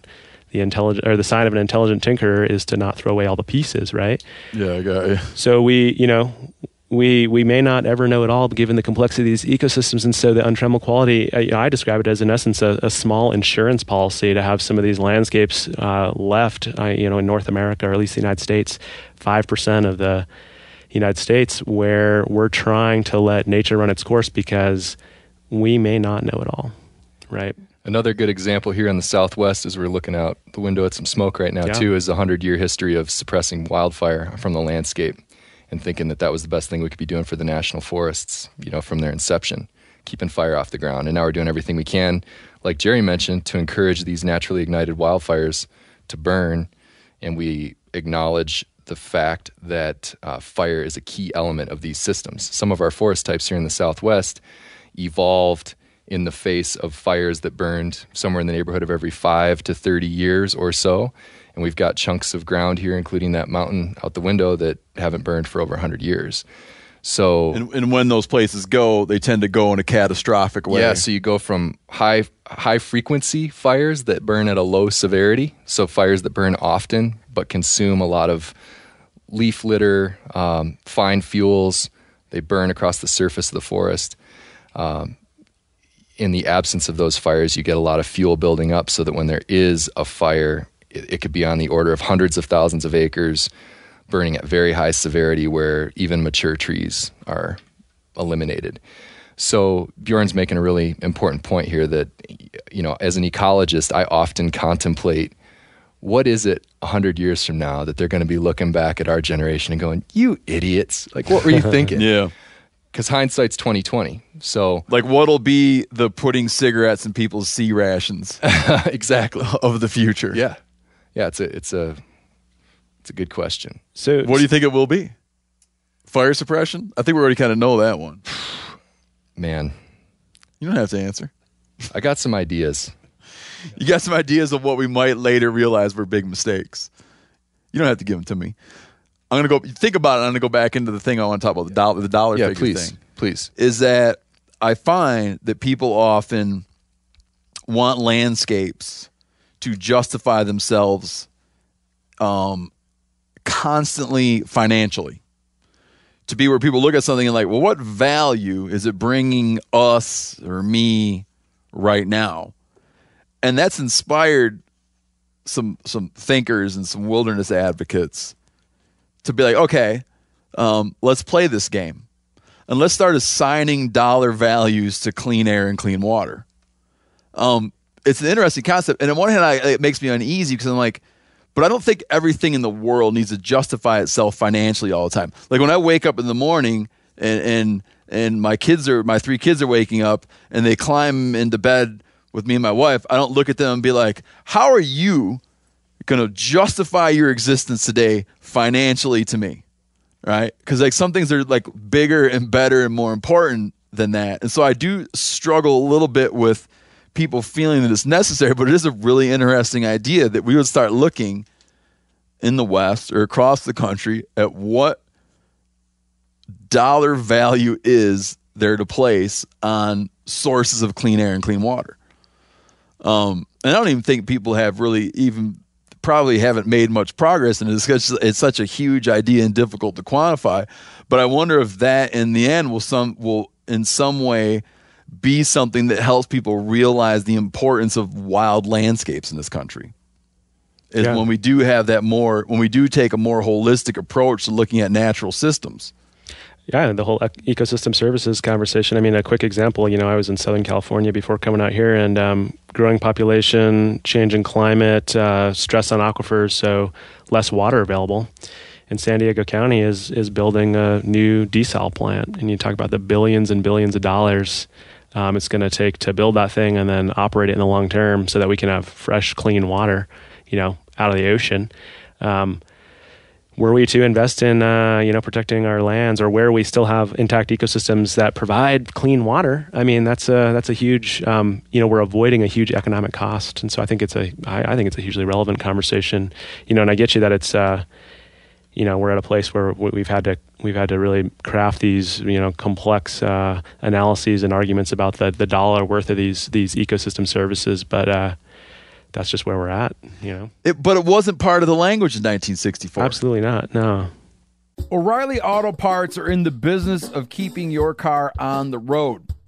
At O'Reilly Auto Parts, they offer friendly, helpful service and the parts knowledge you need for all your maintenance and repairs. Man, I'm always swinging through my local O'Reilly Auto Parts to get stuff ranging from car parts and accessories to boat batteries. They've got thousands of parts and accessories in stock, either in-store or online, so you never have to worry if you're in a jam. And if you're a do-it-yourselfer and need a specialty tool to finish the job, stop by O'Reilly Auto Parts and ask about their loaner tool program. Simply pay a refundable deposit and borrow the right tool, then get your deposit back when it's returned. That way you don't have to go buy some, super expensive thing that you need like once every 5 years. You just borrow it and get your refund back.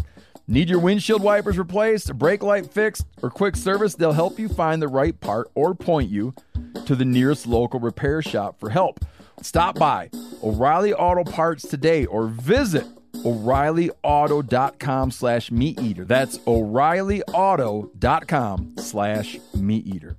Hey, you ever needed something for your home but don't have the cash or credit to pay for it? Let's chat about how to get what you need when you need it. You can do that at Aaron's. Yep, you can rent to own appliances like washers, dryers, or refrigerators, furniture for your living room or bedroom, even tech like computers and gaming systems. Plus, Aaron's has great brands like HP, Samsung, and Ashley, and you can pay a little at a time until it's yours forever. Here's the cool part. Say you're renting a 65-inch smart TV and decide you don't want it anymore. At Aaron's, you can return it at any time. Or maybe you want to downsize to a 55-inch or upgrade to an 86-inch. You can do that too. Return it, then take home something new. Life's always changing. With Aaron's, your stuff can change right along with it. Keep it, return it, upgrade it. Aaron's fits your life instead of the other way around. So check out your nearest Aaron's store or visit aarons.com to see what I'm talking about. Approval isn't guaranteed and some restrictions apply. You got to see your local store for details. Are you looking for relentless performance for your firearms? If so, Riptide Armory is the ultimate destination for superior gun cleaning and protection. Riptide Armory offers American-made, innovative products out of Arvada, Colorado. Whether it's the delicate finish of a collectible or the rugged exterior of a tactical weapon, you can clean without risk of damage. Visit riptidearmory.com and discover the difference true quality can make for your firearms. Riptide Armory, a veteran-founded business. What did 100 senators, in 1964, what were 100 senators voting from an emotional standpoint? In some way it had to have been. It couldn't have been a matter of like practicality. You don't know? Yeah. No, I mean, I'm not able to get into their heads. I mean, I think, again, folks saw the value, and we were, again, look at the historical context, right? I mean, our natural resource economy and extraction was booming. We had this also kind of parallel boom in tourism and outdoor recreation. You know, look at the national parks were building lodges and roads, and the Forest Service was trying to, keep up with them in terms of, post-World War II, people want to get out and enjoy their public lands. And so we were massively developing resources and lands, a parallel from the extraction of natural resources to grow our economy and then to get people outdoors. And so I think, again, you get to this thinking about, the role of the frontier and taming the frontier in American history and as an American identity. I mean, just this pace of all of a sudden booming pace of natural resource development, I think was pretty alarming to folks. And that's what, really, I think, galvanized by the middle of the 20th century, galvanized the public and their elected representatives to do something about it. Yeah. I mean, you could look at the time and be like, we're going to keep rolling, yeah, but let's sort of put a built-in cap on how far this might go. Yeah, exactly. I think it's worth noting, though, that the economic arguments have been there all along, getting back to Leopold's stance that these were the landscapes that had very little value otherwise. And here's a Leopold quote that kind of agrees with you and kind of disagrees with you, Steve. Hey, man, I'm open to that. Our remnants of wilderness will yield bigger values to the nation's character and health than they will to its pocketbook. And to destroy them will be to admit that the latter are the only values that interest us. So he's saying these landscapes aren't really that valuable financially, yeah, anyway, and if we treat them as if they do, we'll be negating these other inherent intrinsic values. So the economics have been there all along, but I think there is utility, and I like the comparison to the kids greeting you in the morning in terms of trying to weigh everything in dollars and cents. There's danger in attempting that. But I don't mean to say that. I mean, there's danger in thinking that just as a life philosophy, I think there's danger in thinking that every aspect of our lives and society and humanity is a dollar figure. No, to the contrary. I would submit to you that the things of the greatest value, you cannot affix a dollar figure to. And I would include our nation's wildlife and public lands on that list, along with my family, along with my relationships with friends. I mean, you can't put dollar figures on that stuff. The stuff that we hold most dearly is indescribable in terms of dollars and cents. And yet, when we have to have conversations about the value of these places, there are a lot of ways to argue in terms of dollars and cents. So you feel like bring it on. I'll talk to you about dollars. So yeah, outdoor recreation. Let's chat about that for a second. $887 billion a year, 7.6 million jobs in the USA from outdoor recreation.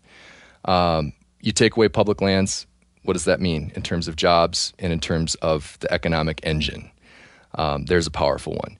Think about the ecosystem services, clean air, clean water. Hard to put a dollar figure on, but there are professors who make six-figure salaries thinking about how to do that. So you can make those arguments. But I agree with the fundamental notion that there are some things of such great importance to us as individuals that they defy economics. But bring it on if you want to chat in that language. Yeah. No, I do notice that you see a high level of engagement with some businesses that are involved in the outdoor economy where they hear some of the murmurings that we're dealing with politically, and they're like, hey, man, you are fixing to be like infringing on my business here because I'm in the outdoor business. And if we're going to talk about business friendly, to me, that means public access on land because that's my client base. So it is, I do, man, I welcome the input. Yeah. So there's one arena that we haven't touched on about wilderness that I think would be of particular interest to a man of your reading tendencies and general conversation points, and that is the cast of characters that we have stemming from the southwestern wild country at the turn of the last century.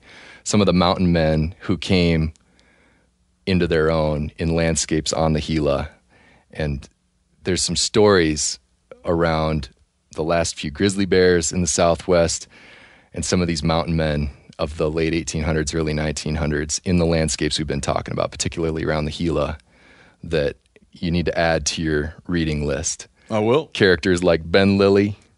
Haven't heard of him. Nat Straw. You hear that guy? No. How about Bear Moore. Another dude you got to check out, Ben Lilly, this guy, from the age of 55 to 70, so a 15-year period, Ben Lilly is claimed to have hunted every single day except for Sundays for 15 years. It's estimated that down in the Gila country, he was responsible for killing somewhere between 600 and 1,000 mountain lions. Really? With hounds? Over his lifetime. With hounds. And along the hounds front, there was one particular hound he had named Crook. And on the box in which Ben Lilly buried his treasured dog, Crook, he wrote, "Here lies Crook, a bear and lion dog that helped kill 210 bear and 426 lion since 1914, period of 11 years, owned by B. Van Lilly." And that dog's buried somewhere near Sapio Creek down in Jerry's neck of the woods in the Gila country. So this guy, he literally lived outdoors. And man, some destructive fellas, though. So that's it. Yeah, you could get away with. That's exactly the point. It's like, in some ways, you can look back at the woodcraft, and the you talk about having like the hunting bug to the point that it gets to be a disease that you're hunting 6 days out of the week for 15 years. That's the hunting bug there. Like when you're talking about the figures that extirpated wildlife during the unregulated years, on one hand, I always look at them in two ways. Yes. On one hand, I'm like, sort of a like even at the time would have been regarded by many people as a morally grotesque figure. But the also had to always account for it's not easy to find that stuff. Yeah. And the level of woodsmanship. Yeah. And the age of 55 to 70 years old. Boone killed 13 bears before he ate breakfast one day. And it's like, that's no easy feat for anyone. Right. Yeah. And it is tempting to, venerate the woodcraft that it takes to accomplish something like that. But if you start looking into the folks who were actively pursuing predators in southwest New Mexico, eastern Arizona during that time frame that these species were extirpated. And by these species, I'm talking, the last grizzlies being killed, Mexican wolves being eliminated. You could probably narrow the bulk of that mortality down to a handful of folks. And they approached their work with almost like a biblical fever in terms of how they hunted these species. And if you read some of their journals, it was very much like a good versus evil mindset that they were in to cleanse the landscape of these predators. And thinking about grizzlies, one of the quotes that I loved was along the lines of, "You'll hear people say that bears and men are inherently good and not looking to get in trouble. But you don't have to go far to find exceptions." Yeah. when did the last grizzly vanish out of New Mexico? I'm not sure out of New Mexico, out of Arizona. So this kind of chunk of wild country on the border of Arizona and New Mexico. The last one was on Escadilla Mountain. And there's an essay in a Sand County Almanac by Leopold titled Escadilla. And that was in the mid-1930s that bear was killed. And that essay, it's it's a beautiful testament to the bear and to the mountain. And one of my favorite quotes, I'm grabbing my copy here right now, because Leopold took issue with the fact that this bear was killed in June, right? And here's what he said. The trapper had packed his mule and headed for Escadilla. In a month he was back, his mule staggering under a heavy hide. There was only one barn in town big enough to dry it on. He had tried traps, poison, and all his usual wiles to no avail.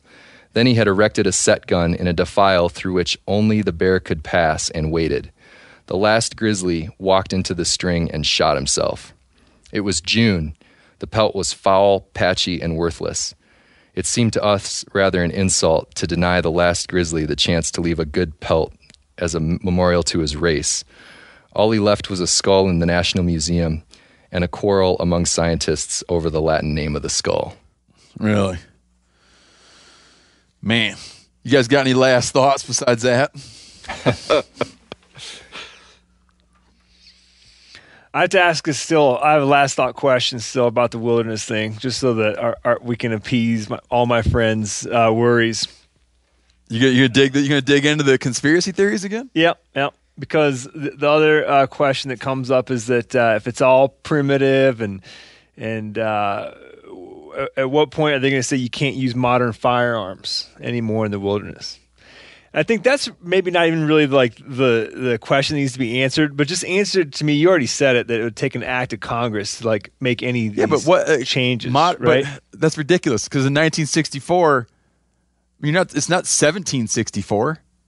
You had rifled barrels. These guys are shooting 270s. No, I know, but it's like it's a mechanized piece of equipment, right? Let me go back. Motorized and wheeled conveyances. Yeah, so I mean, the act in this listing of prohibited uses talks about landing of aircraft, motor vehicles, motorized equipment, and mechanized transport. So these wheeled vehicles, or sailboats, anything that allows one to travel or to carry goods via mechanical advantage. So a firearm doesn't fall within any of those categories. So again, you go back to the act, and that's our guidance as the four wilderness managing agencies, and we have no legal basis to ever even entertain something like that. Excellent. That's exactly what I needed to hear. Are you emailing with somebody right now about this? No. This is from a recent conversation I had, but that's exactly what needed to be stated. Like, that's awesome. Thank you. In Joan Didion's book, she wrote two books about the 60s. One was called The White Album, and one was called Slouching Towards Bethlehem. And I think it was in Slouching Towards Bethlehem, which was written in the pre-internet age. Okay, so the internet wasn't even here yet. But in Slouching Towards Bethlehem, she's talking about people who live in an intellectual fantasy land, and she describes it like that. We have so much, and she, again, pre-internet, but she's talking about there's so much information out there, and there's so much like factual information out there, that people get overwhelmed by the duties that they would have to inform themselves about certain issues. And it's such an overwhelming, daunting task to really go out and find out the truth of a matter, that you just kind of get to a place where you're like, screw it. It's a lot easier just to listen to what my buddy at the bar said, because that gives me this thing where I feel like I know the real story without having to do any of the work of finding out like what actually is going on. And I think that has only become worse as the amount of information has increased. People's tendency to retreat from information has increased, because it's hard to go find out, like, to get a nuanced perspective on things. It's just so much easier to be like, yeah, well, what Bob told me, that ain't what Bob said. So kind of along those lines, if you guys are, still in the mode of closing thoughts, I just wanted to share that. Oh, we dragged the closers on. Go ahead. Yeah, if that's cool.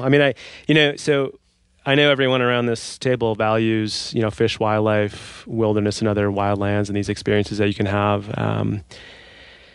I feel like I'm a new hunter. We didn't talk about that. started last year in earnest. Grew up in Seattle, like I said, running around public lands. I joke around that I'm like the long-haired, you know, for you guys can't see me on the podcast, I'm like a long-haired, bearded, Southwest haircut, granola-eating, you know, Seattleite wilderness guy. But recently, I mean, through my upbringing in that context and value on local food where you know where it comes from and, you know, you have ethics about the well-being of, you know, any kind of animal products that you eat, hunting was a natural fit for me. And so I make friends with guys like Jerry and Carl, who I know value. They span these kind of traditional communities, like the hunters and anglers and the wilderness people.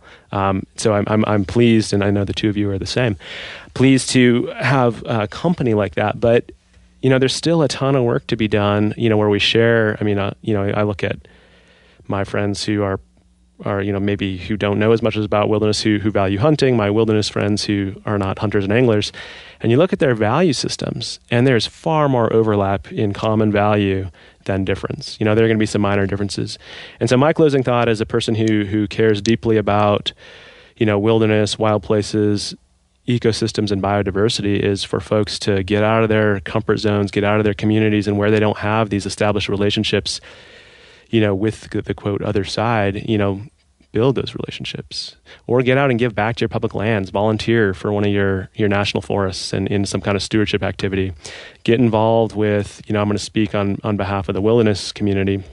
You know, we have organizations like the New Mexico Wilderness Alliance who do, you know, they do advocacy, which we don't do in the government, but they also have a stewardship program. They're helping us take care of these wild places, keeping them natural, keeping them wild. Get engaged, and they've actually done a great job in working with the backcountry hunters and anglers and New Mexico Wildlife Federation to find and sort of you know, act upon that common value system. But I think there's a lot more really fruitful work to be done on behalf of public lands and acknowledging we all have a lot of interests in common to continue building those relationships, you know, kind of outside of our traditional communities. So that's something that I, you know, strikes me as sort of a long-term sort of a part of the wilderness community that's newer to the hunting and angling community. Yeah, my allegiance, like my lifelong allegiance to hunting and fishing is what delivered me into wilderness advocacy. It wasn't the other way around. Mm-hmm. It was like my question all the time is like, when faced with an issue, I usually ask myself, what's best for hunters and fishermen and wildlife? You know, that's like my guiding principle on things that pertain to that space. And it was in asking myself that question all the time that I came to be a proponent and an advocate for wilderness. I would flip it around, though, and say, you know, what's best for wilderness? And there are certainly multiple things, but hunters and anglers, you know, people who get out, enjoy, take advantage of these wild places, and will turn around and advocate for their stewardship, you know. And so I'd say it's a two-way street. Yeah. Anyone else? I got a couple thoughts. Please. I'll throw at you. So first of all, I think, you know, these two guys, Bjorn and Jerry, are a really interesting kind of pair. The direction that took them into this line of work. If you compare the process by which Jerry came aboard with the Federal Land Management Agency to that of Bjorn, you got a rural guy, an urban guy, but both of them very passionate about the public land system. And our agency and the folks who work for other agencies at the state level, other federal land management agencies, we all tend to have a very strong relationship to the resources that we manage. And I think there's a tendency when you're talking about a big organization like the Forest Service that has more than 30,000 employees, it becomes kind of faceless, you know? For sure. It's just this big, mysterious organization. But I think it's important for people to realize that a lot of the folks working in this outfit and others, again, at the state and federal level, are coming into these jobs from a place of deep passion and reverence over the resources that we're managing on behalf of the public. And we share a lot of the same motivations and passions, even though we come from a lot of different directions, like Bjorn and Jerry. And then the parting shot I'll take gets back to this question you asked about the biggest threats that we face, like in the long run here. And I'm just going to speak about this country, because I think there's some challenges we face as a global community that are very pressing as well. Before I say that, I want to back up, just clarify, because you're saying something that's kind of blown my mind. Are you saying you guys didn't come to work for the Forest Service for the money? Well, so let me respond to that. I will say, I think a lot, people who go into natural resource management tend to be motivated primarily by things other than making millions of dollars. Yeah, it's not like going to work for Goldman. That being said, for folks out there listening who are contemplating career tracks in natural resources management, for the young men and women who are in high school right now listening to this, there are jobs, there are career tracks available in these agencies where your quality of life can be phenomenal. And when you get up and go to work and you're doing a job that feels like important work and it resonates with you on a personal level, you have a form of wealth that few people on the face of this planet can lay claim to. To feel like the work that you're doing is important and you get up wanting to go in and contribute is something very few people experience. So if you think that's something you might want to do. I did not mean that as a hack. I just meant that, and I'm talking about relatives of mine and my dearest friends, it's like adventure, right? A sense of adventure, a sense of wanting to see new things, a sense of wanting to do public service, a sense of wanting to find a way to have a life that has a strong outdoor element. These more than other factors seem to bring people to public service in land management agencies. I didn't mean to. You're not offended. Take me the wrong way. I just want people to know, like we these agencies, state agencies, federal agencies, we need people coming into our doors, into public service careers, who embody what we're talking about, that passion for the resource. And that being said, the salaries are very competitive. If you're in this line of work, I feel very thankful for every aspect of the job I'm in and have a comfortable lifestyle, very comfortable lifestyle. So along these lines, I've got a TR quote for you, Steve. Far and away, the best prize that life has to offer is working hard at work worth doing. The best prize that life has to offer. And I feel like the work that Jerry, Bjorn, I, and 30-some thousand other people in this outfit are doing, we're working hard at work worth doing, and we're doing it for the public. And that's a really sweet thing to be doing as a professional. And then getting back to your question about the biggest challenges, like what do I see as kind of the existential threats to our culture and how it relates to wilderness? We talked a lot about the rugged individualism and this notion of self-reliance and how wilderness has played into our history and our ethos as an American culture. And I'm speaking personally right now, but I feel like our increasingly tame existence as a species is inherently a threat to our well-being. And I mean in terms of our mental and physical well-being, and I mean in terms of our ecological awareness and literacy. So if we have places where people can immerse themselves in a natural setting and become acutely attuned to our relationship with and dependence upon the natural world, that translates into a whole host of behaviors that I think are imperative for our persistence on a healthy planet. Yeah. Just relevancy and engagement. Yeah. So the big threat, to summarize, our lifestyles are becoming too tame. Wilderness, in contrast to the normal routine of an American's life now in this era, is an opportunity to escape that tameness, to be humbled, to experience humility, to be really uncomfortable sometimes, to be challenged. And, all the opportunities for recreation, hunting, fishing, et cetera, feed right into that. But the key ingredient is having those places on the map where you have an escape. And most countries around the world do not have that at their ready disposal the way that we do. Yeah. I once heard wilderness described as the nation's proving grounds. And that resonated with me, because at the time that I discovered it, it served that purpose. I mean, it shaped my life. Yeah. That it, Yanni?